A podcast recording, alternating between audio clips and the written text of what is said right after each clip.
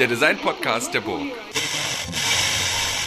Herzlich willkommen zur einunddreißigsten Hurra-Hurra-Podcast-Folge. Mein Name ist Christian Zöllner, ich bin Professor an der Burg Giebichenstein Kunsthochschule Halle und im Industriedesign und führe hier diesen Podcast mit verschiedenen Gästen und ähm, aus den Bereichen Design, Kunst, Wissenschaft, Bildung und allem so Artverwandten. Und heute habe ich das große Glück, Ina, äh, Sarah, Ina, Sarah, Ina, Sarah oder nur Sarah, Ina, wie ist es? Also Sarah reicht. Sarah reicht, okay. mit, äh, mit Sarah Burkhard zu sprechen. Und ähm, das ist toll, weil nach ähm, doch einer ganzen Weile auch wieder eine Kollegin aus der Burg, also aus der Burg Giebichenstein Kunsthochschule, ähm, an der wir beide arbeiten und die auch ähm, hauptverantwortlich ist für diesen Podcast hier, ähm, zu Gast zu haben. Und ich versuche dich mal vorzustellen, Ina. Äh, Ina, oh, ich sage immer Ina. Mensch, Sarah, Sarah. Und ähm, aber das ähm, und Sarah, du hast in Braunschweig Kunstpädagogik studiert und ähm, hast auch als Kunstlehrerin gearbeitet und sogar in Braunschweig promoviert. Und zwar, und das finde ich ganz interessant, Netz, Kunst, Unterricht und, das, und über künstlerische Strategien im Netz und das kunstpädagogische Handeln. Und da würde ich dann im Anschluss auch nochmal, oder im Anschluss, also jetzt in unserem äh, Gespräch, was wir jetzt führen, nochmal darauf zurückkommen, inwieweit du das nochmal unter den Corona-Bedingungen eigentlich nochmal anguckst, weil wir ja jetzt quasi Netzkunst gemacht haben und das Unterricht genannt haben. Ähm, und ähm, hast dann ähm, ein, ähm, eine äh, Juniorprofessur an der T U Dresden gehabt ähm, und bis seit zweitausendvierzehn, und das ist ganz interessant, Professorin für die Didaktik der bildenden Kunst an der Burg. Und ähm, bist sozusagen eine Kollegin von mir, aber nicht in demselben Fachbereich wie ich, im Design, sondern in der Kunst. Und ähm, erste Frage, habe ich was vergessen? Ah, du hast natürlich einerseits ganz viel vergessen, aber ich würde sagen, das ist alles jetzt hier nicht so relevant. Ich glaube, es ist relevanter, dass wir miteinander ins Gespräch kommen und über Dinge sprechen, die uns jetzt beschäftigen. Und das, was ich so getan habe und geschrieben habe, kann man auch im Netz nachgucken. Das denke ich auch, genau. Und wir packen ja auch noch ein paar Links unter diese Folge drunter und da steht ja dann das meiste mit drin. Ähm, ähm, aber trotzdem würde mich nochmal interessieren, wenn du jetzt sagen würdest, ja, du, ich habe da dann doch schon einiges vergessen, was... Ist denn noch so ein Punkt, also hier steht noch, dass du äh, Mitherausgeberin äh, der Fachzeitschrift äh, für Kunst und Unterricht warst und du hast, wie du selber sagst, ja auch viel publiziert. Ähm, hast du noch, was bedeutet das, Mitherausgeberin der Fachzeitschrift Kunst und Unterricht zu sein? Also es gibt eine große, es gibt mehrere Fachzeitschriften für Kunstpädagogik in Deutschland. Es gibt eine recht große und etablierte, die es schon seit äh, den fünfziger Jahren gibt, äh, sechziger, fünfziger, sechziger Jahre. Also es gab gerade äh, eine große Jubiläumsfeier. Ich muss jetzt ganz kurz nachrechnen, aber es ist auch nicht so wichtig. Also eine große etablierte Fachzeitschrift im Friedrich Verlag, die heißt Kunst und Unterricht. Und da war ich zwölf Jahre lang Mitherausgeberin. Das heißt, es gibt da eine Herausgeberinnenrunde. Äh, da sitzen verschiedene ProfessorInnen und Kunstlehrende drin, die eben darüber entscheiden, welche Inhalte in diese Zeitschrift kommen und dann zusammen mit einer Redakteurin eben diese Zeitschrift herausgeben. Hm. Und das, da gibt sich diese Runde immer sehr viel Mühe, da eine qualität- qualitätvolle Zeitschrift zu erarbeiten, äh, in der es wirklich um Kunstunterricht geht, aber eben natürlich auch um eine ja, fundierte wissenschaftliche Untermauerung dessen, was da angeboten wird. Und daher dauert so eine Zeitschrift zu erstellen auch recht lange. Da habe ich auch mehrere Ausgaben rausgegeben zu unterschiedlichen Themen. Das letzte war zum Thema Gärten. Und momentan arbeite ich da an einem Heft. Also ich bin nicht mehr in der Herausgeberinnenrunde, aber äh, arbeite trotzdem gerade mit einer Kollegin ein Heft zum Thema Ornament. Ah. Musterstruktur, Ornament. Und ähm, weil du sagst, das dauert immer sehr lange, wir reden hier schon davon, dass es so ein, dass es so ein Jahresperiodiker ist. Also fast ja. schon. Achso, nee, es kommt, vier, kommt mehr, mehrmals im Jahr raus. Wow. Also es gibt, ja, ja, nee, es gibt, äh, gibt mehr, mehrere Ausgaben im Jahr. Das sind immer Doppelhefte. Oh je, jetzt sage ich bestimmt, ich bin, bin jetzt ja auch schon länger nicht dabei, aber es gibt äh, fünf Doppelhefte, glaube ich, im Jahr. Und äh, so eine Ausgabe zu erstellen, dauert ungefähr zwei Jahre. Ah, okay. Ja, das kann ich verstehen. Ähm, und du, ähm, und warum ich dich eigentlich eingeladen habe oder warum ich mich freue, mit dir zu sprechen, ist, weil du bist Kunstpädagogin. Kunstpädagogin und du beschäftigst dich mit der Vermittlung von Kunst. Also nicht nur im Kunsten machen oder eben Kunst kritisieren oder Kunst einordnen, sondern eben in der Vermittlung von Kunst. Und dazu zählt auch die Ausbildung von KunstlehrerInnen, richtig? Ganz genau. Und ich habe überlegt, wie ich, wie, ich, wie ich auf diese Frage komme. Ich stelle sie einfach jetzt. Und, und zwar, so viele Leute und so viele Menschen, auch sehr nette und sehr versierte Menschen, lehren an Kunstuniversitäten unter an anderen verschiedenen Universitäten künstlerische Fächer, unter anderem Design, aber niemand hat es gelernt. Mhm. Das muss sich doch fuchsig machen. Überhaupt nicht. ja, dann, ja, das ist, das ist gut. Also es ist ja jetzt erstmal noch, noch gar keine, ja doch, es ist schon eine Frage natürlich, aber äh, nee, es macht mich nicht fuchsig, ähm, gar nicht, weil es gibt, glaube ich, einen großen Unterschied. Und das ist witzig, weil mich das gerade wirklich auch beschäftigt, oder in den Seminaren sprechen wir gerade häufig darüber, was eigentlich auch der Unterschied ist zwischen, zwischen Unterricht und Didaktik. Also was mich manchmal mhm. viel eher fuchsig macht, ist, dass Kolleginnen äh, an der Hochschule das, was sie dort machen, äh, wiederum Unterricht nennen. Denn ich plädiere eigentlich für diesen wunderbaren Begriff der Lehre, der sich auf Hochschulen bezieht. Also ich weiß nicht, warum das, was an der Burg geschieht, Unterricht genannt werden muss. Denn Unterricht ist eigentlich das, was an Schulen passiert. Und da gibt es meines Erachtens schon einen Unterschied zwischen dem, was an der Kunsthochschule oder auch an der Universität äh, gelehrt wird und wie dort gelehrt wird und wie an der Schule unter, äh, unterrichtet wird. Und äh, es sind zum einen sind unterschiedliche Zielgruppen, also wir haben es mit unterschiedlichen Menschen zu tun, in unterschiedlichen Lebensabschnitten. Äh, und natürlich sind auch die, die Vorgehensweisen unterschiedlich. Und das Ziel ist letztendlich auch ein, auch ein anderes. Also Ziel von, von Unterricht an Schulen hat ein anderes Ziel als von dem, was, also beziehungsweise als, als die Lehre an Hochschulen. Aber vielleicht, auch wenn das für dich mhm. eher redundant ist, aber was würde, was ist denn da genau der Unterschied? Ähm, jetzt, ach so, zwischen Lehre und Unterrichten? Ja, genau. Also wenn wir jetzt, wenn du das so ansprichst, was, wie würdest du den denn definieren? Das, was in der Schule, also das hat, glaube ich, viel auch mit Didaktik zu tun. Man kann ja im Rahmen von Hochschule und gerade auch von Kunsthochschule gerne auch von, von Didaktik sprechen. Das hat immer so, so einen Beigeschmack. Also ich erlebe das ganz häufig, dass Didaktik dann entweder in Anführungsstriche gesetzt wird, mhm. ne? Also das, dass man so sagt, hm, Didaktik, oder dass es fast wie ein Schimpfwort klingt. Also äh, das ist ja so didaktisch. Das ist ja dann sowas, ne? Das sei doch nicht so didaktisch, oder äh, das ist, also das ist auch sowas ist, was, was irgendwie so ein so einen Beigeschmack hat, der nicht so ganz positiv wirkt. Also äh, das wirkt so besserwisserisch, wenn man so, also wenn man so, wenn, also wenn man Didaktik auch in so einem negativen Kontext verwendet, dann wirkt das immer so, naja, so so pingelig und so so besserwisserisch und so so auf die Formalien pochend, habe ich ja, das Gefühl. Als, ja, genau, genau, sowas steckt dahinter, und als wäre es auch irgendwas Schlimmes. Also weil Didaktik hat ist dann irgendwie negativ besetzt. Also und äh, es ist ja es ist ja nichts Schlimmes. Also es tut auch nicht weh, und didaktisches Denken oder didaktisches Handeln heißt einfach nur, dass das, was ich dort tue, äh, begründbar ist. Also das ist eigentlich ein begründetes, in dem Falle eben, wenn wir es auf Schule beziehen, begründetes Unterrichtshandeln. Also ich kann sagen, und das Lehre, und das ist letztendlich auch dann der, der Kern äh, meiner Lehre an der Hochschule, ich kann sagen, warum ich bestimmte Entscheidungen treffe und warum ich bestimmte Inhalte auf eine bestimmte Art und Weise vermitteln möchte. Und vor allen Dingen, warum ich sie vermitteln möchte.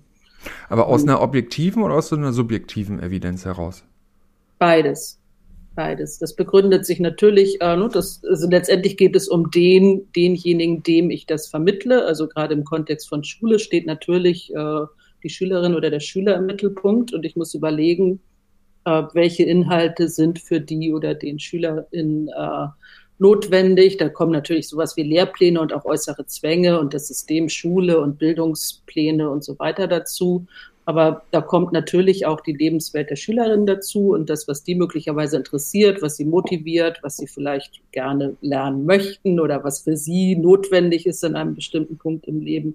Und da kommt natürlich auch das, was ich, was mich interessiert, hinzu. Also ich habe ja auch als Lehrerin an der Schule durchaus die Möglichkeit mitzuentscheiden, welche Gegenstände ich, ich dort wähle. Also es gibt keinen Zwang, äh, bestimmte Kompetenzen an irgendeinem bestimmten Gegenstand äh, zu vermitteln. Und das ist in der Lehre sicherlich auf eine Weise freier, würde ich erstmal sagen. Also, und gleichzeitig machen sich natürlich auch Hochschullehrende Gedanken darüber, wie, wie sie etwas vermitteln. Also das äh, möchte ich keinem, keinem absprechen. Sie haben es natürlich nicht in dem Sinne, gelernt, dass sie jetzt ein pädagogisches Studium auch noch haben, aber sie haben natürlich Erfahrungen und auch Lehrerfahrungen, sonst wird man nicht Professorin. Und äh, dann gibt es natürlich auch die Möglichkeit, sich da irgendwie auf eine, irgendeine Weise weiterzubilden, aber letztendlich bekommt man es eben ja auch direkt zurückgespiegelt. Also mhm. ich glaube, solche Professoren, also zumindest bei uns gibt es, glaube ich, keine Lehrenden, die jetzt immer so ihre, ihre Vorlesungen durchziehen und immer auf die gleiche Art und Weise und äh, vom Skript ablesen. Also nur so, so konventionelle, wie, wie man sich so den Professor... Richtige vor- Uni vorstellt. Genau. Ja, der, der irgendwie dann da steht im Hörsaal und äh, seine Skripte verliest, sondern auch, auch wir, und das macht ja dann auch Spaß, machen uns natürlich alle Gedanken darüber, wie, wie kommt es gut an oder wie kriegt man es spannend hin, also nur, dass eben solche Dinge, also Motivation zum Beispiel, die ist da, da muss ich mir keine Gedanken machen. In der Schule muss ich natürlich mir Gedanken machen, wie motiviere ich Schülerinnen und Schüler. Und ist das auch Teil deines, deines Curriculums? Das, wie man das macht, ja, das ist das tägliche Brot. Nein, aber wenn du, wenn, ja, aber wenn du jetzt sozusagen mit den Studierenden in deinem, äh, in deinem Fachgebiet arbeitest, ist auch ein Teil der deiner Arbeit das Vermitteln von Motivationstechniken für Schülerinnen und Schüler in der Pubertät, beispielsweise im Kunstunterricht? Also Techniken nicht, so würde ich es jetzt nicht nennen, ja. aber ja genau, also es ist, gilt immer, und das, das ist eben die didaktische Überlegung oder nur zu überlegen, also das sind dann die Methoden letztendlich, mhm. also wie bringe ich einen bestimmten Inhalt, eine Fragestellung, irgendetwas, also wie bringe ich sie dazu, daran zu arbeiten, was könnte sie daran interessieren? Und das sind ganz häufig natürlich, wenn es jetzt vielleicht kunsthistorische Themen sind oder so, würde ich überlegen, also oder ge- überlegen wir gemeinsam, wie könnte man das aktualisieren? Gibt es aktuelle Bezüge für bestimmte Themen? Könnte sie das interessieren? Gibt es Bezüge zu ihrer Lebenswelt?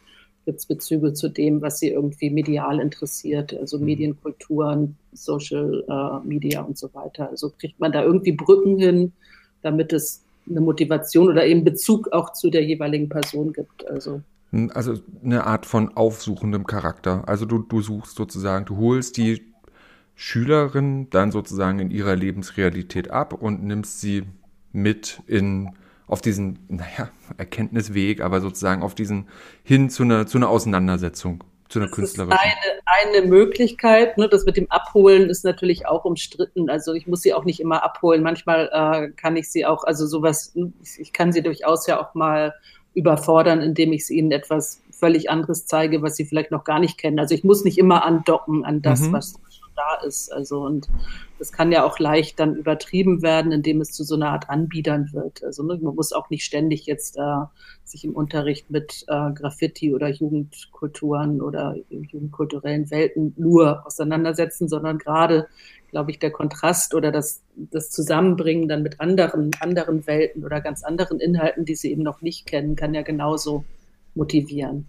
Und hast du dich auch mit Designlehre beschäftigt? Also kann, oder machst du da einen oder hast du da einen Blick drauf? Weil dieses mhm. der Podcast, der, der basiert ja auf dem Hurra Hurra Festival, wo wir uns eben diese Fragestellung irgendwie diesen Fragestellungen angenommen haben, was eben eine Designausbildung im einundzwanzigsten Jahrhundert sein kann und soll. Ähm, und gibt es so, hast du eine Position zu so einer Art von Designpädagogik? Also so wie du Kunstpädagogik äh, oder Kunstdidaktik hast, gibt es sowas wie eine Designdidaktik aus deiner Perspektive, wo du ja auch uns Kollegen um dich drumherum hast? Ja, ja, ja, ja, das ist interessant, weil das, das, das Feld dröselt sich natürlich jetzt noch viel weiter auf, beziehungsweise das ist ja, äh, jetzt haben wir ja bisher die, die Schule und die Hochschule, und jetzt könnte man natürlich innerhalb der Hochschule nochmal differenzieren und innerhalb der Schule möglicherweise auch, beziehungsweise nochmal, also wir bilden ja in der, in der Kunstpädagogik nicht nur in Anführungsstrichen äh, Lehrämtler aus, also äh, Studierende, die später dann Kunstlehrerinnen und Kunstlehrer werden, sondern wir haben auch noch einen außerschulischen Diplomstudiengang äh, für außerschulische Kunstpädagogik, also Kunstvermittlung in, in Museen und anderen äh, Kunst, Kunsteinrichtungen oder Institutionen und auch Bildungseinrichtungen. Und äh, die haben natürlich auch nochmal andere andere Bedürfnisse. Also das ist ein stark künstlerisch ausgerichtetes Studium, aber Kunstvermittlung jetzt in Galerien und Museen ist natürlich nochmal etwas anders als das, was jetzt in der Schule passiert, und bedarf auch anderer anderer Kompetenzen oder Fähigkeiten. Und Design ist insofern interessant, und das würde ich alles immer trennen von, von Hochschullehre, beziehungsweise von dem, was, was also auch vom Kunstlehren ist, glaube ich, nochmal ein völlig anderes, anderes Gebiet als jetzt äh, Kunst in der Schule unterrichten. Also mhm. bedarf auch anderer, anderer Fähigkeiten, ne? Weil eben bestimmte De- Dinge wegfallen, wie ne? diese, was ich genannt habe, also Motivation, die Zielgruppe ist eine andere und so weiter. Äh, Und auch die Ziele insgesamt sind, sind ja andere. Das Design ist insofern interessant, also weil mich das von Anfang an eigentlich interessiert hat und äh, natürlich auch bei uns an der Hochschule eine Rolle spielt, wie, wie bring, bringen wir das eigentlich zusammen oder wie ka- lässt sich das zusammen, zusammenbringen, äh, weil ein Grund ist, dass ja unsere Studierenden im, im Lehramt später an der Schule auch Design unterrichten müssen. Also die, äh, das gehört zum Curriculum. Das heißt, Design ist ein Teil von Kunstunterricht. Mhm. Und die müssen äh, schon in der Mittelstufe, aber auch in der Oberstufe eben Designunterricht. Also es ist natürlich trotzdem Kunstunterricht, aber Design ist dann eben ein Inhalt des Kunstunterrichts unterrichten. Da werden sie aber an den meisten Hochschulen und Universitäten nicht für ausgebildet. Also, weil das einfach von den Kapazitäten und von dem, auch wie, wie Kunstpädagogik Studiengänge meistens strukturiert sind, äh, kaum Inhalt, Inhalt des Faches ist. Also, das wird gestreift. Ich möchte das auch keinem, keinem von den Kolleginnen irgendwie unterstellen, dass es äh, jetzt nicht Inhalt ist, aber es ist eine Schwierigkeit, äh, da meistens die, die Kompetenzen fehlen oder die Fachgebiete eben auch einfach dann nicht dafür ausgerichtet sind. Also gerade auch an, an Kunsthochschulen, da haben wir das große Glück, dass wir eben diesen ja sehr großen Fachbereich haben und die das so zu, ja vor der Tür haben, beziehungsweise also eigentlich gar nicht, gar nicht umhin kommen, äh, da nicht unterwegs zu sein und ja auch mit den Designstudierenden äh, gemeinsam Lehrveranstaltungen besuchen. Was die Schwierigkeit ist, ist, dass es bei uns im, im Studiengang äh, jetzt nicht fest verankert ist. Also wir haben, ich, ich kann Seminare geben, in denen das eine Rolle spielt, aber ich habe jetzt relativ wenig Didaktikseminare ohnehin. Und was die Studierenden machen in der Praxis, ist halt künstlerische Praxis.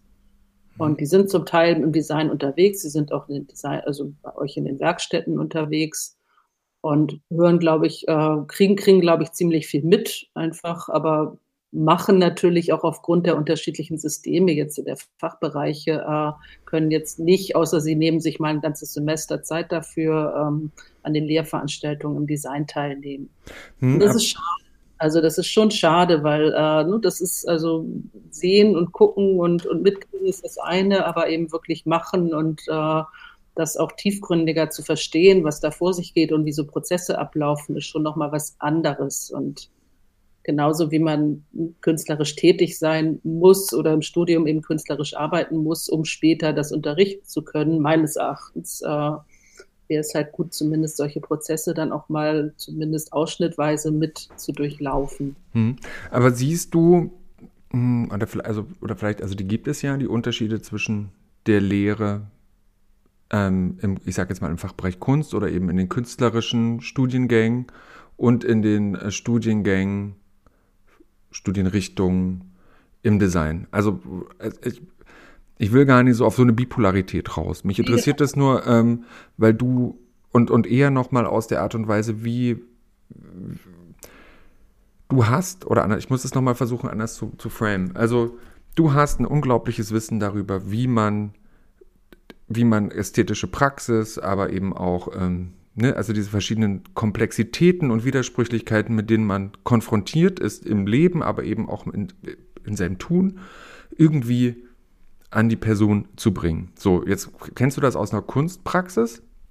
Wir im Design sind gleich, aber doch irgendwie anders. Und könntest, oder behaupte ich jetzt mal, ähm, und du guckst da jetzt, du guckst ja immer so drauf, also du bist ja da und siehst das. Ähm, und mich würde schon mal interessieren, Ähm, so aus, um, aus deiner Perspektive, wo siehst denn du so eine Besonderheit in der, in der Design-Ausbildung oder im Studium oder der Lehre von Design? Also kannst du da was erkennen, was, was vielleicht so eine, was singulär ist und vielleicht doch anders als in, in der, in der Kunst? Ja, das ist aber eine ganz schwierige Frage, weil das Problem, also ein, ein Problem ist, was sehen wir denn voneinander? Also das mhm. ist Wir reden miteinander vielleicht als Kolleginnen, jetzt ist es gerade schwierig, aber sonst kommen wir ins Gespräch äh, dann reden wir selten, glaube ich, über das, was also in, in der Lehre oder wie wir lehren. Also mhm. das kriegt man ja eigentlich kaum mit. Also das heißt, das versch- verschwindet oder das passiert eigentlich hinter verschlossenen Türen. Das heißt, wir sprechen miteinander, die Studierenden sprechen miteinander. Und ich sehe natürlich, was, was herauskommt, und ich sehe auch die Ankündigungen im Netz und finde es immer total spannend und sehe, was es, was es für Angebote gibt und für Lehrveranstaltungen. Aber was dann eigentlich dazwischen passiert an Prozessen zwischen der Ankündigung und der Jahresausstellung, das ist doch relativ unsichtbar. Blackbox, also, Blackbox ja, Designstudio. Also, ne, und was da aber hilft, und das versuchen wir ja auch, oder das versuche ich immer mal wieder, das ist immer recht, recht aufwendig, äh, also zwei Wünsche hätte ich, also habe ich da eigentlich. Also das, das eine ist, äh, was wir eben immer wieder versuchen und jetzt auch gerade, ist eben gemeinsam Lehrveranstaltungen anzubieten, was total gut ist. Also ne, das ist schwierig, das ist auch echt aufwendig aufgrund auch dieser unterschiedlichen Zeitstrukturen und äh, weil da, da fängt es schon an und unsere Lehrämtler sind ja auch noch an der Uni, das heißt, die studieren ja auch noch an der Uni und sind da auch noch unterwegs und sind natürlich dadurch auch noch mal ein, eingeschränkt und, und weniger, weniger flexibel. Ähm, das heißt aber gemeinsame Seminare, ich habe mal mit Veronika Biermann so ein, ein gemeinsames Seminar gemacht äh, zu Margarete Friedländer und, und Gerhard Marx. Und wo dann eben auch die Studierenden miteinander arbeiten und gemeinsam, gemeinsam Projekte erstellen. Das finde ich ist sehr, sehr produktiv. Jetzt sind, sind wir gerade wieder an so einer Geschichte äh, mit, mit den Stühlen von, von Erich Diekmann. Und äh, das sind, sind Projekte oder Seminarprojekte, wo eben, wo man wirklich merkt, da kommen die Studierenden miteinander in Kommunikation, die Lehrenden kommunizieren miteinander über die Lehre. Und äh, es gibt wirklich so einen, so einen produktiven Austausch, gerade auch über das, was du meinst, über diese unterschiedlichen Sichtweisen auf mögliche oder möglicherweise unterschiedlichen Herangehensweisen. Äh, Die, die, die es ja gibt, wobei es da sicherlich auch Schnittmengen gibt. Also äh ich denke auch, dass es mehr Schnittmengen als Unterschiede gibt. Also ist mein, mein Eindruck, weil es geht ja auch immer um, naja, in gewisser Weise schon noch um Empowerment und eine Befähigung, ähm, die wir, die wir anstreben als Lehrende mit den Studierenden.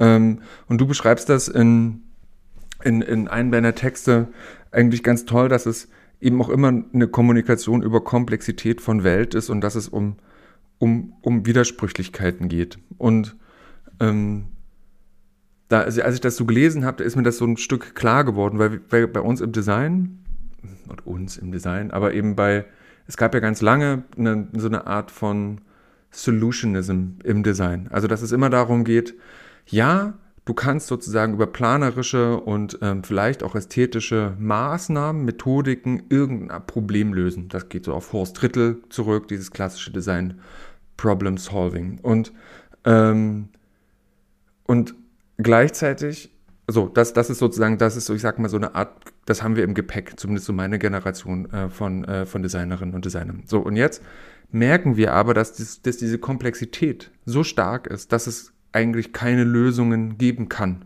Also es, das gibt es nicht. Und meine Frage ist jetzt, wie sensibilisiert, cool, dass ich nicht, nicht fragen muss, wie sensibilisierst du, sondern dadurch, dass du ja so auf so einer Metaebene unterwegs bist, wie sensibilisiert man äh, denn die, also man, also Menschen, äh, wie sensibilisiert Mensch denn für diese Komplexität? Ne? Also weil das ist ja eine Sache, auch gerade junge Menschen, die an eine Hochschule kommen, suchen ja auch in gewisser Weise Orientierung, ähm, aber gleichzeitig kriegen sie nur Sensibilisierung für Komplexität. Ne? Wie, wie gehst du damit um? Hoi. Ja. Na, du darfst nicht so eine schlauen Texte schreiben, wenn du dann die Antworten kannst. Ja, ja, ja. ja gut, ah, wie sensibilisiere ich für Kom- nee, wie, wie sensibilisiere, sensibilisiere ich für Komplexität? Ähm, Und Widersprüche. Ja, ja, ja, ja, ja, klar. Ich, also letztendlich geht das ja über Inhalte, beziehungsweise, also mhm. ich glaube, es geht auch nur über Inhalte und äh, es geht über, also eigentlich die klassischen, klassischen Wege, also des Experiments, äh, des Erkundens, des natürlich auch Recherchierens. Also nur, wir gehen ja eigentlich immer, gerade wenn es bestimmte Inhalte gibt, die, also ich, mein, meine meisten, also ich, ich wiederhole eigentlich keine Seminare. Das heißt, wenn ich ein Seminar gebe, habe ich das nur bis auf so vielleicht noch Einführungsseminar und so ein, so ein paar Standards gibt es natürlich schon, aber eigentlich sind alle Seminare jedes Semester irgendwie wieder ein Sprung ins, ins kalte Wasser und ins Neue, wie bei euch ja letztendlich, ja. letztendlich auch. Also es gibt nur immer neue, neue Themen. Und den müssen die Studierenden natürlich irgendwie mitmachen. Das heißt, wir gehen irgendwie neugierig an, an, so eine, an so eine Thematik ran und versuchen, Felder abzustecken und versuchen irgendwie mhm. äh, Zugänge zu diesen Bereichen zu finden. Also dann eben in Bereichen, aber auch der Kunst, des Designs äh, und ganz vielen angrenzenden unterschiedlichen Bereichen.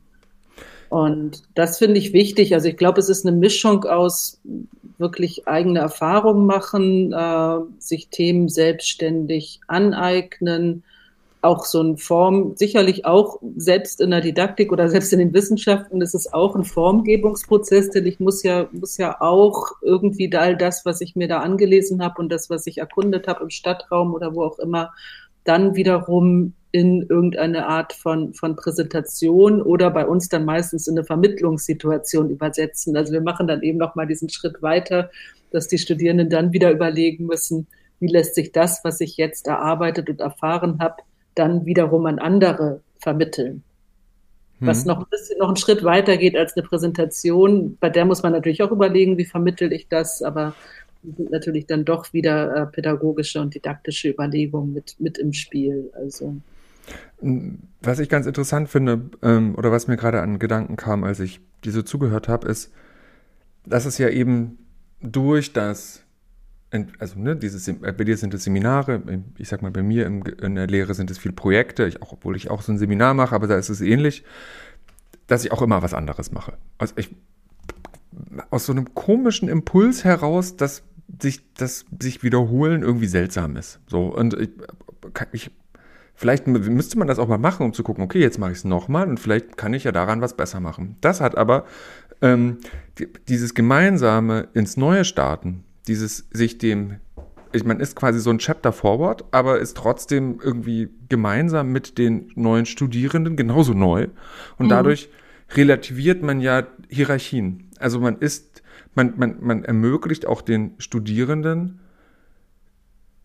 in Frage gestellt zu, also als Lehrender in Frage gestellt zu werden, weil man ja genauso mit drin ist. Man, also das ist eben auch dieses, ja, die suchen Orientierung, ach, der Lehrer, ah, ah, ah, ah, nix mit Lehrerfreundchen. Das ist eine äh, andere Situation, in der wir hier drin sind und wir erforschen zusammen. Und man, ich glaube, das ist nochmal eine, noch ein ganz interessanter Punkt, den ich, über den ich so noch nie nachgedacht hatte, dass eben wahrscheinlich dieser Reflex, das immer neu und immer machen eigentlich auch eine Überwindung dieses, dieser Rolle des allwissenden Lehrers ist, wo eben auch die Studierenden, zumindest bei uns, werden sind teilweise, auch teilweise jung und äh, kommen oft auch inzwischen direkt von der Schule und müssen ja auch, auch erstmal entschult werden, also aus diesem Setting herausgenommen werden, ähm, dass man hier einen Unterricht hat, ne? Sondern dass es eigentlich eine Situation ist, in der wir gemeinsam, ja, was auch immer tun.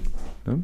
Ja, ja, einer, also beziehungsweise das ist, äh, also das müssen, müssen, das lernen sie, glaube ich, sehr schnell, dass sie eben auch selten, also sie kriegen natürlich schon ja auch Aufgaben, ich glaube im Design genauso wie mitunter auch in der Kunst, mhm. wobei in der Kunst immer ganz häufig gesagt wird, nein, hier kriegt ihr keine Aufgaben, aber es gibt dann doch manchmal so Aufgaben, die aber eine andere, einen anderen Zweck haben natürlich als in der Schule, also die eher dann auch so eine Art Geländer sind, um erstmal irgendwie reinzukommen ins freie Arbeiten. Also mhm. gerade am Anfang, um zu lernen, wie kann ich denn überhaupt äh, jetzt mit dieser Freiheit umgehen. Da ist so ein Geländer manchmal ganz gut und so eine Auf- Aufgabe, was zu haben. Also ich, ich habe mal mit, mit Daniel Kruger ein Interview geführt, äh, der die Schmuckklasse hatte, jetzt vor, vor Hans Stofer.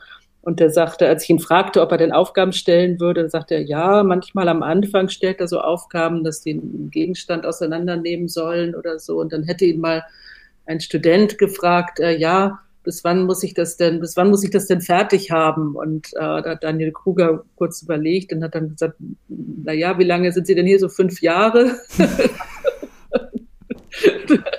Das soll ein Diplom machen, also. Es ist eigentlich abgeschlossen. Also ähm, jetzt habe ich gerade das Geländer, das Geländer. Äh, ich wollte noch was gerade rausgerutscht. Nee, du hast eine tolle Anekdote erzählt, deswegen darfst du ja, ruhig genau, jetzt genau, ich habe mich völlig vom Plan gebracht. Achso, genau, nee, ich wollte sagen, also schon dieses, also der unwissende Lehrmeister und natürlich sind wir dann nur dieses, dieses Verlassen von Hierarchien und ich weiß nicht alles besser und ich bin, habe irgendwie eine moderne Auffassung dann, klar, das unterschreibe ich alles, eine moderne Auffassung von, von Lehre oder auch von Wissensvermittlung, ne, die nicht in so ein, von, von mir in die, in die Studenten reingefüllt wird. Ja.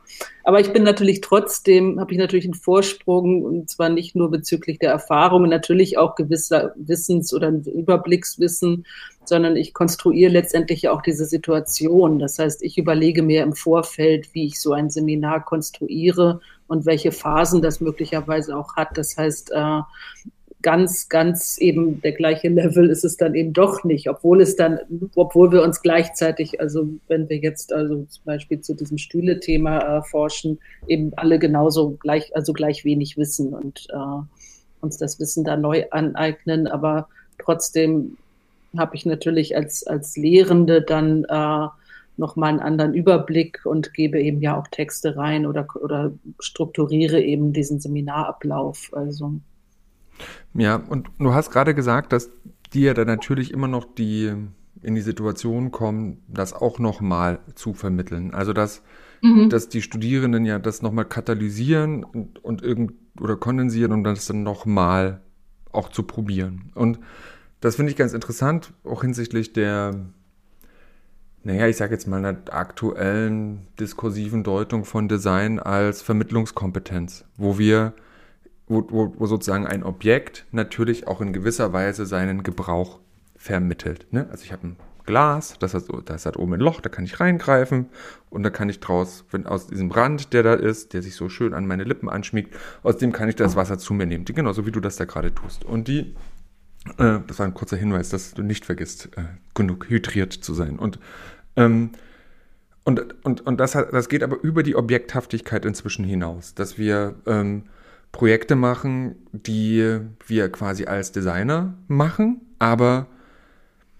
tja, ne, da sind die Objekte, die, die Dinge, die wir ästhetisch produzieren oder irgendeiner gewissen konstruieren oder planerisch herangehen, nur Vehikel, um eine bestimmte, um eine bestimmte Nachricht in gewisser Weise zu vermitteln oder eine bestimmte Auseinandersetzung bei, bei Gebraucherinnen hervorzurufen, was so ein bisschen so Richtung kritisches Design geht oder wie kann Design sozusagen eine Haltung vermitteln oder auch eine Haltung einnehmen. Ähm, da frage ich jetzt mal ganz blöd, hast du da einen, einen Trick für uns, ich sage jetzt mal ganz für, für uns Lehrende, die sozusagen in diesem naja, pseudo-neuen oder eben in diesem Feld des, des oder mit dieser Designauffassung vorangehen, äh, wie wir, wie wir das den Studierenden ermöglichen können, dass sie selber befähigt sind, das auch zu vermitteln? Gibt es da irgendeinen Trick? Also Oder Tricks. Ein Studium? Ganz schwieriges Wort. Ja. Nein, nein, nein. Ähm, ja, ja, wir waren ja eigentlich vorhin auch noch bei diesem Begriff der Designpädagogik mhm. bzw. Designdidaktik. Vielleicht geht es da auch in, in die Richtung. Äh, wenn ich dich richtig verstehe, ich, ich gebe das, dann geht es, da, geht es dir darum, äh, dass das Design oder dass sie eben weniger produktorientierte oder weniger Produkte dabei rauskommen, sondern dass es eher darum geht, dass man mit dem Ding etwas tut, also dass der Prozess äh, oder der Umgang mit einem bestimmten Objekt wichtiger wird. Ist das, ist das, naja, das, it's not just a teapot, it's a feminist teapot. Das würde mir, glaube ich, gerade sehr helfen. Ja, ja genau, also ich, ein Beispiel. Ähm, ähm, dieses Objekt ist nicht, ich, ich gucke mich mal in meinem eigenen Studio um, was ich hier finde. Ähm, ähm, ja, dieses Glas, ne, wir bleiben beim Glas, ähm, ist nicht nur ein Vehikel um, oder ein, ein Artefakt, ein Objekt, ein Vehikel, um Wasser zu mir zu nehmen, ohne nasse Hände zu bekommen, äh, sondern es steht auch für eine politische Haltung. Es, es vermittelt, es ist, es ist, es ist so kodiert, es ist so informiert, dass das sozusagen neben seinem praktischen Nutzen auch noch ein, noch ein gesellschaftlicher Impuls drin ist, den ich, ähm, der da ist, beispielsweise durch die Materialwahl oder durch eine Beschriftung. Symbolische Funktion. Also das Wie bitte? Ist doch, das ist doch symbolische Funktion bei Design. Das ist doch klassisches oder klassische Designtheorie, oder? Ja, da könnte man über Produktsemantik reden. Ja. Genau. Ja. ja, aber ja, aber das ist ja das. Vielleicht ist das noch zu einfach. Und dann ähm, ist es aber so, dass ähm, ich versuche noch ein Beispiel zu finden. Ich finde das schon. Ähm, mh, man macht einen, man, man, man, man wird als Designer gefragt oder man gerät in die Situation mit marginalisierten Gruppen in äh, sogenannten Brennpunktgebieten zu arbeiten. Ne? Man macht mit denen was. Ne? Man kommt da hin und weil dort der Sozialarbeiter oder irgendjemand denkt, oder vielleicht denkt man das auch als Gestalter selber, durch eine ähm, emanzipatorische, künstlerisch-entwerferische Praxis ähm, ermögliche ich denen, sich in ihrer Lebensumwelt eigenständiger, gestalterisch proaktiver zu bewegen und, und habe dadurch Impact, nämlich dadurch, dass deren Leben besser wird. Ne? Also ich mache mhm. mit, also meine, ja. mein Entwurf ist nicht das Glas, sondern ja. dieses, dieses Setting, in denen, ach, vielleicht ist es auch alles zu wahr. Könnte ja auch ein künstlerischer Prozess sein. Ja, also, total. Ne? Vielleicht ist es, ist vielleicht, vielleicht blendet das sehr in, in eine künstlerische Praxis rüber. Aber jetzt kriege ich, jetzt kriege ich raus, worauf du hinaus willst, also beziehungsweise ne, was, was dann da die Vermittlungsrolle ist, äh, weil das ja eigentlich dann schon Vermittlung beinhaltet, oder? Mhm, genau. Und das gibt es ja in der Kunst genauso, also wo ich normalerweise immer trennen würde, würde zwischen der künstlerischen Arbeit und der Vermittlung, und gleichzeitig gibt es natürlich inzwischen auch künstlerische Arbeiten und äh, auch bei unseren Studierenden, die schon ein sehr starkes äh, vermittlerisches Moment in sich tragen. Also ja. die Und, und wo man dann eigentlich auch sich fragt, was will ich denn da jetzt eigentlich noch vermitteln? Weil das macht die Arbeit eigentlich schon selbst. Und das ist da wahrscheinlich ähnlich. Da würde bei so einem Projekt jetzt auch keiner hingehen und sagen, jetzt vermitteln wir dieses Projekt, sondern die Teilnahme am Projekt ist eigentlich schon eine pädagogische Situation möglicherweise. Ja, genau. Also, ich dann möglicherweise nochmal reflektieren müsste. Also, aber äh, da brauche ich jetzt nicht irgendwie noch jemanden hinzustellen, der sagt, jetzt vermittle ich euch dieses, dieses, diesen Design oder diesen Prozess, sondern... Ja. Genau, das passiert durch Teilhabe und das Machen ist, ist eigentlich schon, hat, hat möglicherweise, wie gesagt, ich bin da mal vorsichtig, äh, mhm. schon eine, eine pädagogische Wirkung oder ist eben schon, hat zumindest eine ermöglichte Erfahrung und vielleicht auch Erkenntnisse, wobei ich dann eben noch irgendwie so eine Art Reflexionsraum bräuchte. Also die Erfahrung alleine, die wäre es möglicherweise nicht oder die wär, wäre mir dann wieder nicht genug. Äh, ah. sondern ich müsste irgendwie darüber auch kommunizieren. Also die Kommunikation oder die, das, der Austausch darüber, was dann da passiert ist, äh, das ist genauso wie bei der Kunstvermittlung, die macht dann ja eigentlich erst diese, diese Erfahrung nochmal fruchtbar. Die macht aus einer Erfahrung eine Erkenntnis? Genau. Noch nie drüber nachgedacht. Das bedeutet sozusagen, wenn... Ähm, warte... Ja, alles in dem, in dem, in, ich bleibe noch bei dem Glas. Ähm, ja. Ich habe jetzt dieses Glas sozusagen aufgeladen mit ja. Bedeutung. Ähm, ich übergebe das in den Gebrauchskontext. Dort sind Menschen, die nutzen das. Ähm, ich und, und erfahren sozusagen auch das, lesen das vielleicht auch richtig, was ich da reingeschrieben habe. Und dann Ich wäre dann, ich wäre dann okay. Du würdest dann aber sagen, nee, jetzt musst du die aber nochmal da ansprechen und mal fragen, wie das für die war. Ja, beziehungsweise wie lesen sie das denn? Also ja, beziehungsweise genau. wie kommen sie dazu? Oder der eine liest es vielleicht so und der andere so. Also das heißt, sie, sie fassen das Glas an und, und äh, machen vielleicht auch eine Erfahrung mit dem Glas und äh, aber gehen dann wieder weg. Und wenn sie sich nicht darüber austauschen, dass sie vielleicht unterschiedliche Erfahrungen gemacht haben oder dass sie mhm. vielleicht erkannt haben, was äh, wie, wie du das Glas symbolisch aufgeladen hast, äh, dann bleibt es halt bei der Erfahrung. Das ist nichts, nichts Verwerfliches, also, ne? Aber es ist dann nicht wirklich, äh, also mit Bildung hat das dann wenig zu tun.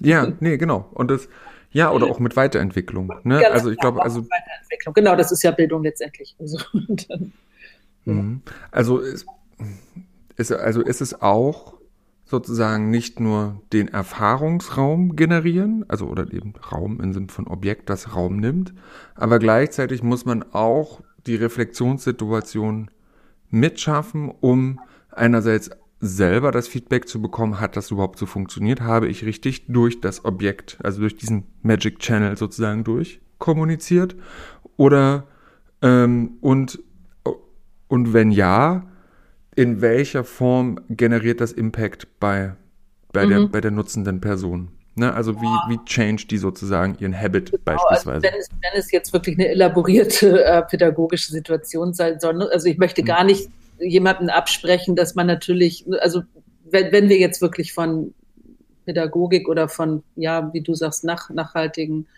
äh, Erkennen oder eben wirklich, dass man sich dadurch auch eben seine Sicht oder seine Haltung verändert, was ja Bildung letztendlich bedeutet, also dann, äh, dann sollte das so sein. Das heißt aber ja nicht, äh, Ich, ich, wir, wir haben das in der Lehre häufig, dass Studierende sagen oder beziehungsweise, dass, dass äh, ich möchte, dass die die und die Erfahrung machen. Mhm. Auch das ist ja schon völlig legitim. Also das wäre für mich eine legitime Begründung, auch, eine, auch durchaus eine didaktische Begründung zu sagen, an dem Punkt ist es mir wichtig, dass die die Erfahrung machen und dass sie sich irgendwie einem bestimmten Raum aussetzen oder dass sie äh, eine Materialerfahrung machen mit Material oder das äh, ne, anfassen oder wie auch immer. Aber das wäre dann eben, das ist für den Moment vielleicht genug, aber um es dann wirklich nachhaltig, wie du sagst, äh, oder eben in so etwas wie Bildung und in Erkenntnisse zu überführen, äh, müsste es eine, irgendwie einen reflexiven Anteil haben. Ich glaube, das wäre dieses darüber in Austausch kommen, also sich darüber austauschen, dass es eben auch unterschiedliche Sichten mhm. gibt. Unterschiedliche Materialerfahrungen. Der eine verbindet das Glas vielleicht mit irgendwas Biografischem und der andere mag es gar nicht anfassen und der dritte äh, sieht es irgendwie, denkt, das ist wie das Glas von meiner Oma, also äh, und kommt vielleicht auch gar nicht darauf, weil er einen, äh, oder einen ganz anderen Hintergrund hat, das, was du dir dabei äh, an symbolischem Überbau gedacht hast. Dann muss vielleicht erstmal einen Text dazu lesen oder so. Ja, genau. Und ich glaube, da ist die große Kunst, ihm es hinzubekommen, dass es irgendwie dann doch andockbar ist für viele, gleichzeitig aber dasselbe oder eben doch, also ja, ich sag jetzt mal doch, dasselbe irgendwie bei allen auslöst und triggert, sozusagen so, dass es übersteht. Das bedeutet, dass wenn es bei allen gleich ankommt, dann ist es ja irgendwie erreicht, sozusagen, diese, die Vermittlung in gewisser Weise. Ja, jetzt habe ich den Faden verloren. Jetzt habe ich den Faden verloren. Ist aber auch gar nicht so schlimm. Ähm, Gleich bei allen an. Das stimmt ja so. Das kann ich ja so nicht stehen lassen. Was kannst du nicht stehen lassen? Das kommt ja nicht gleich bei allen an. Also das ja. ist es ja nicht. Also, sondern es kommt natürlich weiterhin verschieden an. Deswegen ist dieser Austausch so wichtig. Also ähm, der Austausch darüber, dass dann, das verstehe ich ja unter diesem Reflexionsprozess, eben das dann in Beziehung zu setzen zu dem, was ich vielleicht schon weiß, aber eben mich mit anderen auch darüber auszutauschen, wie die, was für eine Erfahrung die gemacht haben und inwieweit sie die, dann gibt es so eine Differenz, also die unterscheidet sich ja von meiner möglicherweise und daraus lerne ich. Also ja, und über die Auseinandersetzung und den Austausch darüber, wie wir unterschiedlich auf Welt gucken und was da für Widersprüche eigentlich drin sind und wie, ob die jetzt gravierend sind oder ob man sich da durch, durch Toleranz eben dann doch auch erkennt, wie unterschiedlich wir doch sind.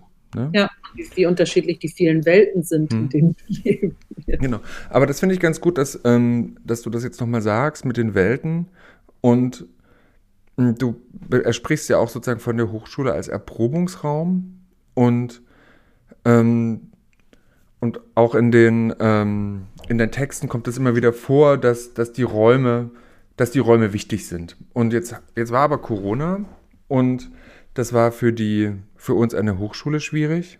Das ist aber auch für, ähm, für die Schulen und für die Kunstvermittlung schwierig gewesen. Wie hast, wie hast du das wahrgenommen? Also wie, wie konntest du sozusagen diese, ich sag mal, diese Raum... diesen Raumbezug, ne, den, den, der, der ja so wichtig ist, auch die Hochschule als Reflexionsraum für einen selber, um diese Widersprüche, über die wir gesprochen haben, irgendwie mal zu benennen. Äh, wie, wie hast du den kompensieren können durch, durch Digitallehre? Äh, du meinst jetzt also ich persönlich als Lehrende an der Hochschule? Ja, oder, genau. Oder, ja, genau.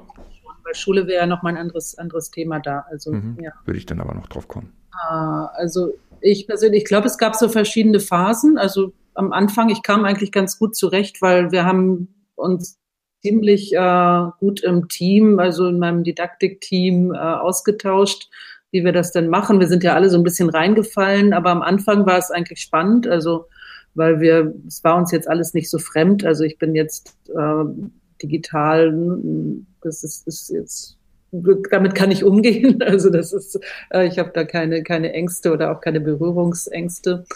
Und es war aber natürlich erstmal so ein Sprung ins kalte Wasser, also wirklich einfach losmachen. Aber wir hatten ja auch gar keinen, am Anfang, am Anfang, also in der ersten, während der erst, des ersten Lockdowns oder Shutdowns, äh, gar keine Chance, uns irgendwie groß Gedanken zu machen. Deswegen haben wir, glaube ich, einfach irgendwie gemacht. Und, mhm. äh, und dann haben wir aber ziemlich schnell, und da war auch der Austausch wichtig, und das, glaube ich, und das könnte man wirklich, äh, beziehungsweise könnten wir, glaube ich, noch weiter treiben, also dass wir uns noch viel weiter und besser auch über die Fachbereiche hinweg da, über solche Dinge austauschen. Denn dann haben wir ziemlich schnell uns verschiedene Tools gesucht, mit denen wir äh, gearbeitet haben, also haben mit irgendwie mit so basalen Dingen wie Padlet angefangen und dann sind wir weiter auf Miro gewandert und äh, haben eigentlich so ganz gute, ganz gute unterschiedliche Tools miteinander kombiniert, mit denen das dann erstmal gut ging. Also natürlich viel, vieles weg. Also meine Lehre, normalerweise gibt es da viele Übungen und viele Dinge irgendwie, wo wir Erkundungen im Raum und äh, das fiel alles sozusagen erstmal, erstmal unter den Tisch.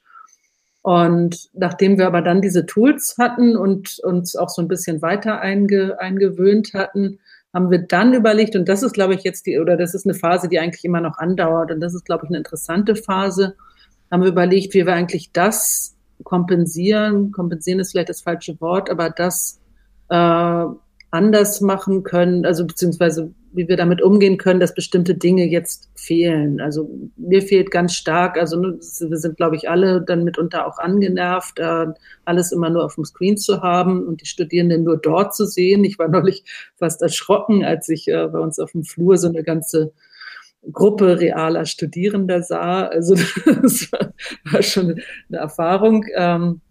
Die haben und Füße. Ne? Das war ich auch. Ja, ja, die, das, sind, das sind richtige Menschen. Ja, dann, dann, ähm, nee, war, war, war auch toll, aber äh, gerade wenn du sie kurz vorher dann in einer Videokonferenz gesehen hast und dann stehen die plötzlich vor dir, dann war schon, schon auch eine seltsame, seltsame Sache. Äh, nee, was wir jetzt versuchen, ist eigentlich, eigentlich sehr experimentell, auch gemeinsam mit den Studierenden immer zu überlegen, wie können wir eigentlich dieses Format aufbrechen? Also wie kriegen wir es hin, mit realen Dingen, äh, mit Objekten, mit Materialien umzugehen und das irgendwie auch durch diesen Bildschirm zu vermitteln. Also wie kriegen wir das? Geht eigentlich schon wieder ein bisschen in Richtung Hybridlehre, die wir ja zwischendurch auch gemacht haben. Also es gab irgendwann so eine Phase, wo das ging, wo wir dann auch technisch ein bisschen aufgerüstet haben und wo wir dann eben von, dann saßen manche zu Hause und manche saßen im Seminarraum und wir haben das irgendwie zusammenbekommen.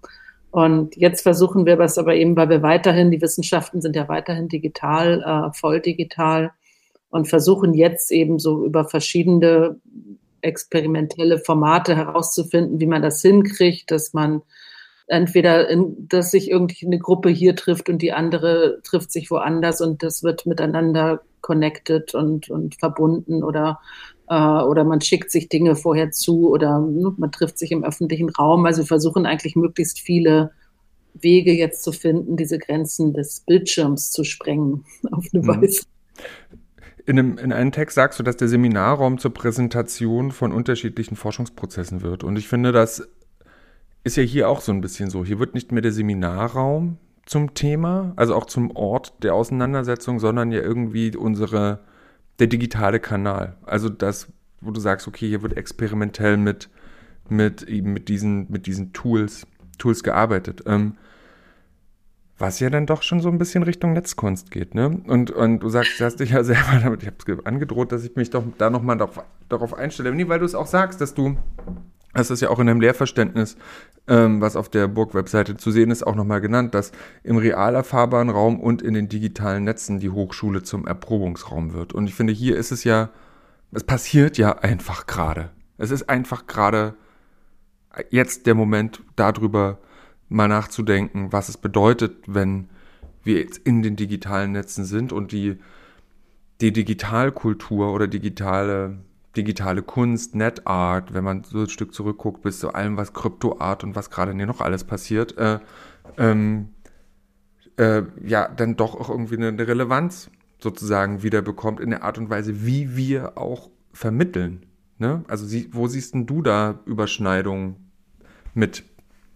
ja, mit, ich sag jetzt mal, mit Netzkunst oder mit, äh, ja, wenn du Netzkunst sagst, dann zucke ich immer so ein bisschen, weil das natürlich, also für mich ist das ein historischer Begriff fast schon. Ja, also, genau. Ja, aber, aber, gut. Aber, das, aber es gibt ja auch, es gibt aber auch künstlerische Ausdrucksformen, die jetzt im Netz passieren. So, da sein, also TikTok-Reactions. So. Ganz genau, die gibt es und das finde ich auch interessant. Und ich, und, aber das Interessante passiert, glaube ich, dann, also wenn es sich miteinander, wenn, wenn es sich verbindet oder eben auch sich miteinander reibt auf eine Weise. Also wenn wir eben nicht das eine getrennt von dem anderen sehen. Also deswegen finde ich das gerade diese Momente interessant, äh, wo es plötzlich so, ne, wo es dann auch, auch äh, wo, wo wir eben plötzlich aus diesen Kacheln irgendwie rausfallen, also oder wo eben äh, wir das schaffen, das irgendwie aufzubrechen, dass es eben nicht nur digital ist, was es ja nie ist. Also das ist, ne, also wir sitzen ja hier irgendwie alle und äh, wir treffen, also beziehungsweise es gibt ja, wir treffen uns irgendwie im sogenannten digitalen Raum, aber ja dann auch wieder an anderen Orten. Also ich finde eigentlich diese, diese Verbindung, wie man, also was man vielleicht ja unter diesem Begriff der Digitalität auch, auch fassen kann, also was ja auch Materialität beinhaltet, also wie, wie kriegt man das zusammen, dass es äh, materielles und, und, und wirklich physisch erfahrbares ist und eben, äh, also dass das kein, kein Widerspruch ist, das beides. Und da, glaube ich, ist jetzt eine Chance, dadurch, dass wir eben äh, vor diesen Kisten einerseits sitzen, aber gleichzeitig immer das Bedürfnis haben, uns ja doch dann auch äh, zu treffen und doch auch wieder in den Werkstätten zu arbeiten und doch eben irgendwie im Seminarraum gemeinsam zu sitzen, dann eben zu gucken, welche Lösungen finden wir dafür. Und das ist nicht, nicht leicht. Also das ist auch für die Studierenden gerade echt eine Herausforderung, aber äh, bringt sie auch auf tolle Ideen. Hast du, hast, wollte ich gerade fragen, hast du dein Best Practice? Ja, genau, ich überlege. Ja, wir haben neulich ganz viel gesammelt, also ne, weil wir das auch in dem einen Seminar, äh, wo es sehr stark um Material und Materialität geht, äh, da überlegen die Studierenden gerade, also da ist das Thema Salz, das ist ja, ne, das ist ja gerade Themenjahr in Halle, äh, Salz und äh, da sind wir natürlich mittendrin, also da haben wir so ein Material, was nun wirklich sehr haptisch äh, haptisch zum einen ist, aber eben, ne, was man eben auch, was man schmecken kann, also was sinnlich erfahrbar ist und äh, was machen wir damit, wenn wir jetzt immer vor, vor den Rechnern, vor, vor den Videokonferenzen sitzen und wie machen die dann Vermittlungssituationen zu diesem Thema Salz und äh, da machen die gerade eine ganze Reihe von unterschiedlichen Möglichkeiten auf, eben wie gesagt mit, äh, mit Erfahrungen äh, draußen, äh,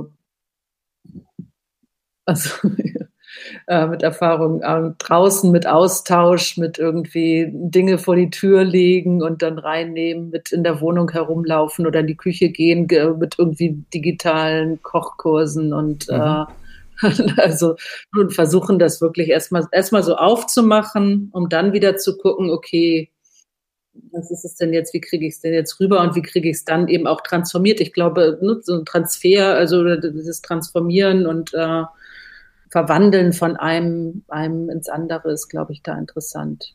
Transformation und, ist vielleicht das Stichwort, ja. Ja, und ich glaube, was nochmal interessant ist, ist, dass das Salz ja so basal ist. Ne? Das ist, das ist nicht, das ist nicht so deut, deutungsambivalent wie, ähm, wie vielleicht irgendwas anderes, ne? Also irgendwas Komplexeres. Ne? Das ist Salz, das hat, dafür gibt es Rezeptoren, chemische auf unserer Zunge, das können wir deutlich wahrnehmen. Das gibt sehr wenige Menschen, die Salz nicht als salzig schmecken. Also man kann, und, und also ja, genau wie du sagst, es hat eine Materialität, ähm, die wir, naja, die können wir sehen, obwohl wir sie gar nicht spüren. Und das können wir auch sehen, wenn jemand super viel Salz in seinen Reis macht, ne, dass das dann, wenn der das isst, sich komisch anfühlen muss, wenn das passiert. Ne? Also ja, aber das finde ich ganz interessant, dass das sozusagen eine eine außervisuelle Sinnlichkeit eine, doch, eine, doch einen Bezug herstellen kann. Also ne, da sind wir dann, dann doch eben durch die Spiegelneuronen, ich weiß gar nicht, ob das aktueller Stand noch ist, aber eben können wir das erfühlen. Also dafür sind wir empathisch genug, sozusagen Leuten, Leute, die ein total versalzenes Essen essen, das mit zu schmecken, wie schwierig das sein muss, das jetzt zu essen. Ne? Also ähm, ja, genau. Ja, naja, und gleichzeitig macht es so ein riesen Themenfeld auf, ne? Also das ist erstaunlich, also was wir da alles für, für Gebiete jetzt streifen und was wir alles gemeinsam lernen. Da sind wir eben auch wieder beim gemeinsamen Lernen. Also ich lerne ganz viel über chemische Strukturen und, und also wir machen da schon den weiten, den weiten Bogen und kommen dann aber immer wieder auf die Kunst und auch aufs Design zurück und auf äh, Vorstellungen oder beziehungsweise Arbeiten aus den beiden Bereichen, und daran lässt sich dann auch wieder vieles klären. Das ist ganz spannend, ja. Und was habt ihr denn, habt ihr eine Zielvorstellung in dem Projekt? Eine was bitte? Eine Zielvorstellung. Soll da irgendwas entstehen? Irgendwie eine Ausstellung oder?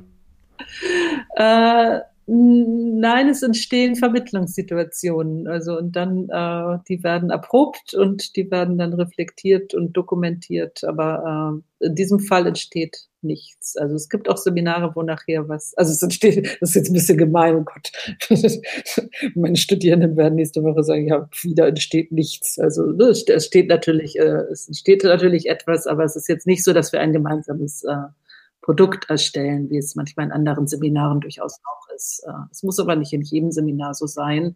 Also hier ist, glaube ich, dieses gemeinsame Erleben und Erproben der Vermittlungssituation eben auch in so einem geschützten Raum des Seminars ist, äh, glaube ich, auch eine wichtige Erfahrung, auf die Sie gerade eben auch sehr ausführlich, zunächst inhaltlich und jetzt äh, methodisch drauf hinarbeiten. Also das ist ja auch ein Prozess.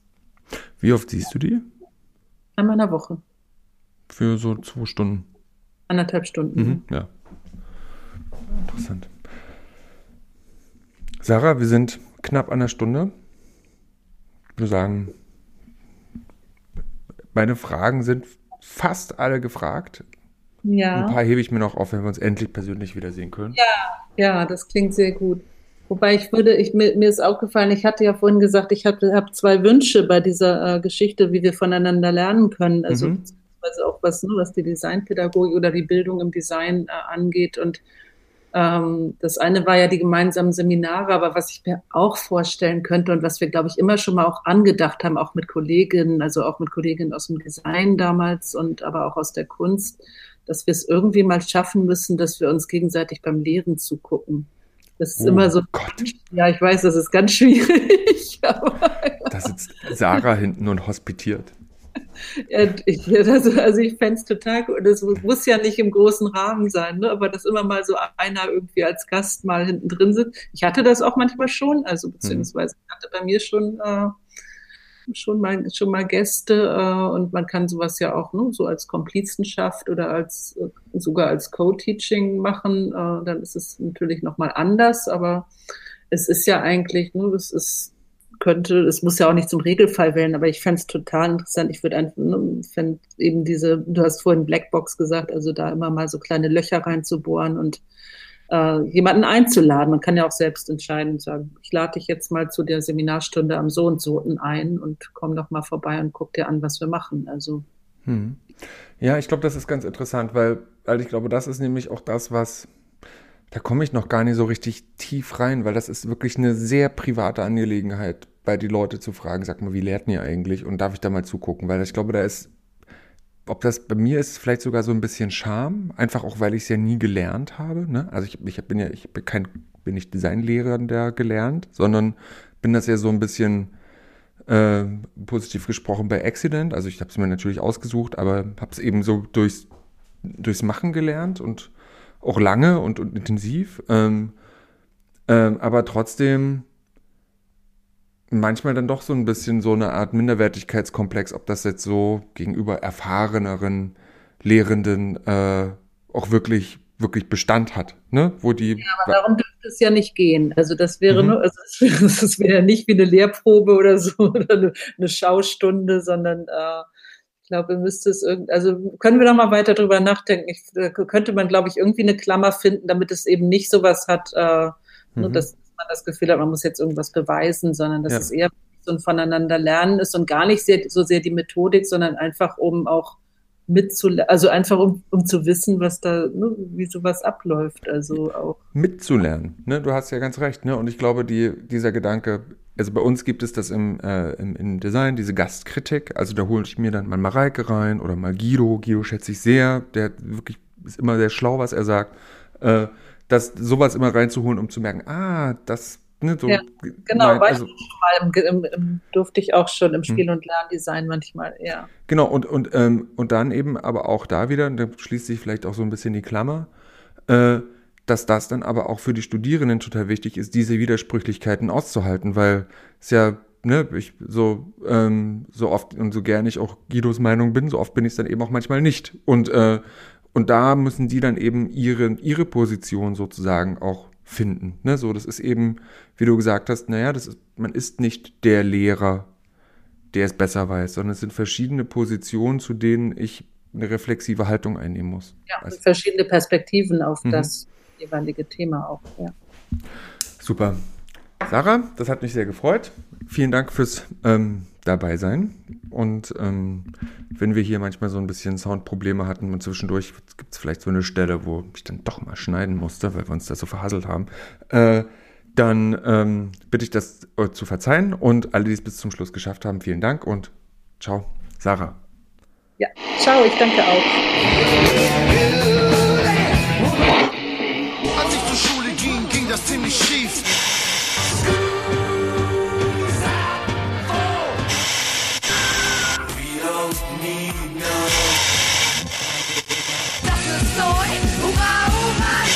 Der Design-Podcast der Burg.